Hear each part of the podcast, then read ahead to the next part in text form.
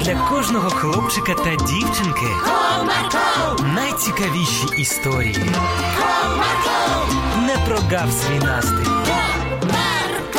Команда Марка. Друзі, привіт! Я впевнений, що у вас всіх є таланти, але чи використовуєте ви їх?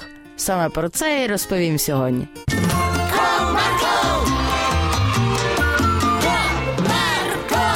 Одного чудового дня Назарчик зустрівся зі своїми друзями, та вони грали у футбол.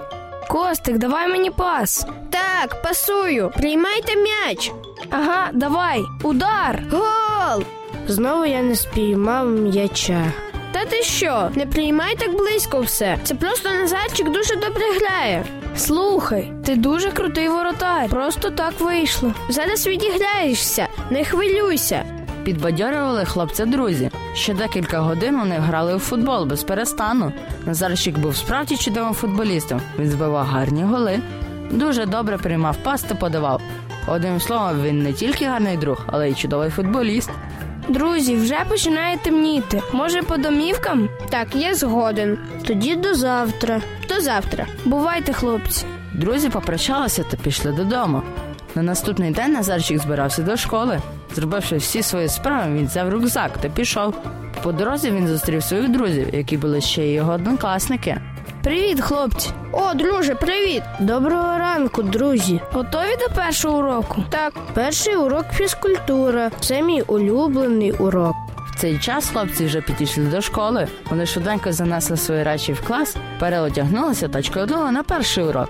Доброго ранку, діти. Доброго ранку. Ну що ж, розпочнемо з розминки, а потім дівчата грають в піонербол, а хлопці у футбол. Потім діти вже зробили розминку та через деякий час поділилися для гри у спортивні ігри. Дівчата пішли в одну сторону залу, хлопці в іншу. Тільки Назар залишився на лавці запасних. Назар, а ти чому не йдеш? Вибачте, але я не вмію грати. Я краще тут посиджу. Ну що ж, заставляти я тебе не буду, але ти все одно повинен навчитися. Так, добре, але якось наступний раз. Назарчик, чому ти тут сидиш? Ану, давай до нас.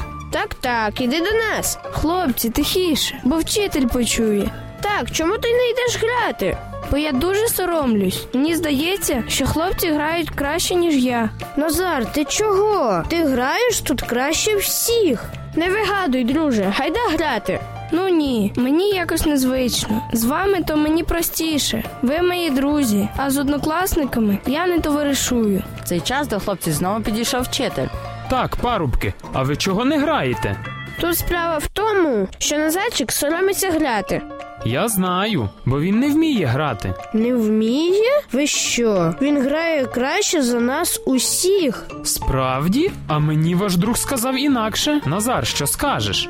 Вибачте мене, будь ласка. Просто я так хвилювався за те, що я можу щось не так зробити, і з мене будуть глузувати.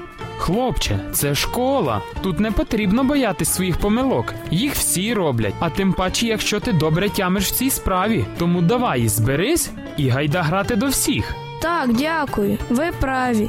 Після цього Назар пішов грати в футбол, і все в нього чудово виходило. Також ніхто з нього не глузував, а навпаки, хлопці пишалися ним, бо він грав краще всіх у школі і навіть їздив на змагання, та його команда займала перші місця. Друзі, ось так буває і в нашому житті. В кожного з нас є таланти, і їх потрібно використовувати, тому не сидіть на лавці запасних, а проявляти себе. До зустрічі!